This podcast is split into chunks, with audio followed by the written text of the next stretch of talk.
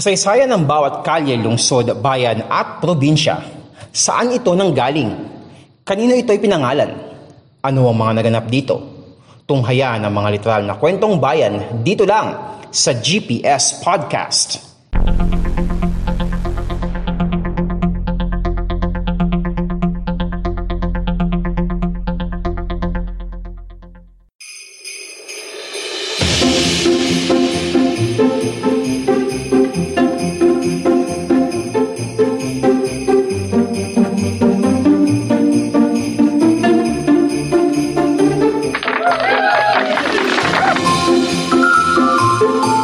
What is up mga kapodcast?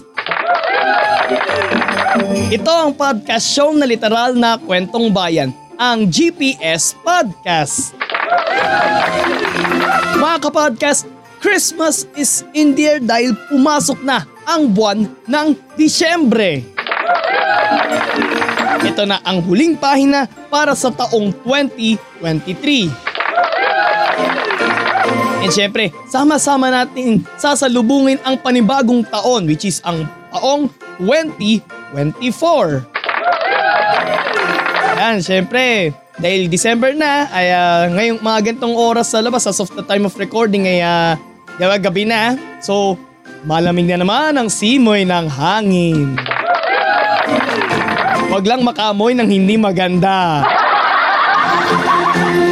Ba't sama ng tingin mo, Enzo?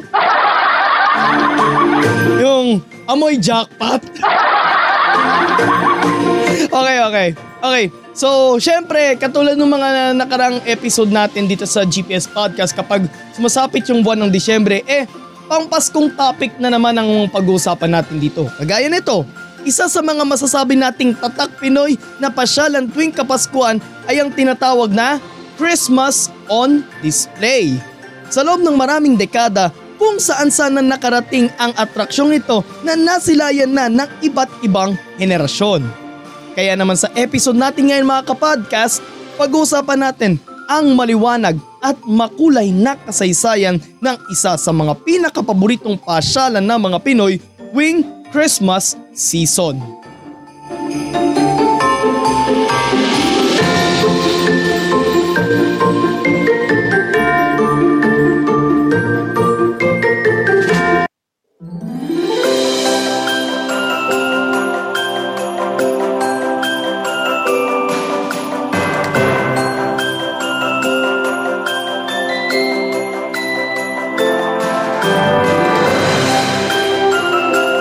kapodcast, hindi kumpleto ang kapaskuhan nating mga Pilipino kung hindi natin mapupuntahan ang pinakapatok na Christmas pasyalan dito sa Pilipinas. Ang Christmas on Display o COD. Hindi yung cash on delivery ha. Eh, papalaan nyo, kaka-add to cart eh. Joke lang ako rin, aminado ako pa na add to cart din ako. Okay, so COD, Christmas on Display. Isa itong life-size display na kung saan ipinapakita dito ang imahe ng ating lipunan tuwing Kapaskuhan. Depende sa tema yan mga kapodcast. Ang konseptong ito ay sinimulan ng negosyanteng si Alex Rosario Sr. noong 1957 kung saan una niya itong itinayo sa harap ng dating COD department store sa Rizal Avenue sa Maynila. Paraan niya ito upang makahikayat pa ng marami pang customers sa nasabing department store. Una siyang naglagay ng isang life-size image ng isang belly dancer na gawa sa paper mache at pinatatakbo ng makina ng electric fan. Oh, doon nagsimula yon. At dahil pumatok ito sa tao, sinimulan na din nilang gumawa ng mga Christmas-related displays sa mga sumunod na taon. Taong 1966 nang inilipat ang COD department store sa Noy Araneta Center sa Cubao, Quezon City. Kasama ring inilipat doon ang COD na mas lalo pang pumatok sa tao. Kumuha noon ang nakatatandang rosaryo ng mga karpintero, mason, tagagawa ng mga manikin, mananahi at mga artist upang mas maging buhay palalo ang COD. Sa paglipas ng maraming taon, naging tradisyon na ng mga Pilipino ang pagpunta at panonood sa COD. Taong 2002 naman nang ilipat ang COD sa Green Hills Shopping Center sa San Juan matapos magsara ng tuluyan ang COD department store. Na sa kasalukuyan, yung area ngayon ng ano ng dating COD department store sa may Cubao ay uh, ito na yung pwesto na ngayon ng isang supermarket. Okay? Na kung saan you can save more. okay. Hindi ako nagpo-promote okay, saan na ba tayo? Hindi man kasing bongga ng katulad sa mga naunang COD, pero dinarayo pa rin ito ng mga tao bilang bahagi ng tradisyong Pilipino tuwing Kapaskuhan.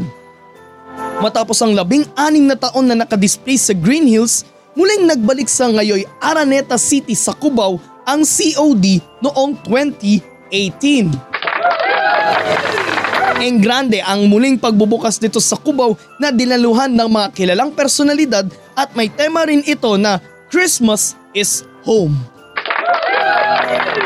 Pero pansamantalang itinigil ang COD noong 2020 at 2021 sanhi ng COVID-19 pandemic.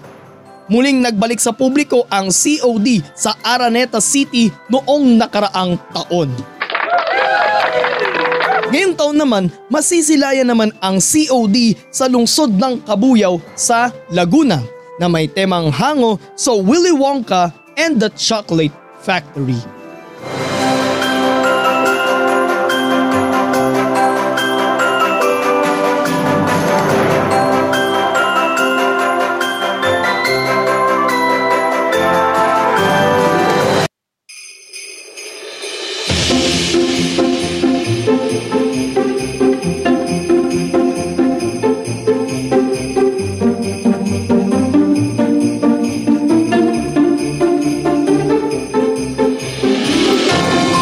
Of it mga kapodcast ano, simbang gabi, caroling, Christmas party, Noche Buena.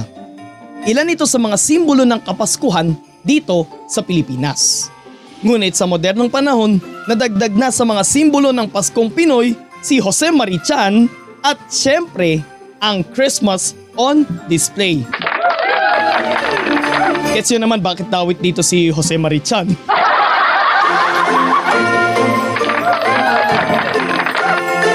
Mga kapodcast, sa loob ng 66 na taon, naging bahagi na ng tradisyong Pinoy tuwing Kapaskuhan ang panonood sa Christmas on Display.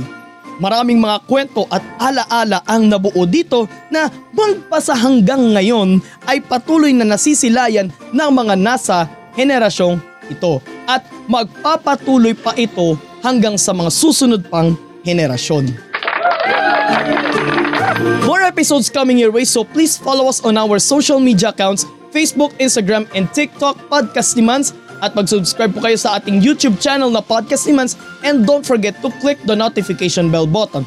At mapapakinggan nyo po ng libre ang GPS Podcast sa Spotify, Pocket Cast, Google Podcast, Red Circle, sa Apple Podcast at sa Podvine.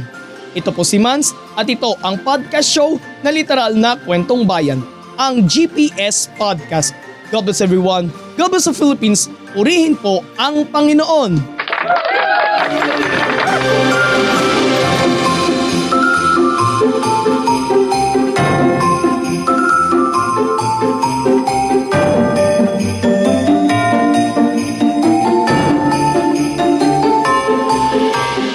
At yan ang isa na namang makabuluhang kwentuhan dito lang sa GPS Podcast. Walang chismisan, kwentuhan lang.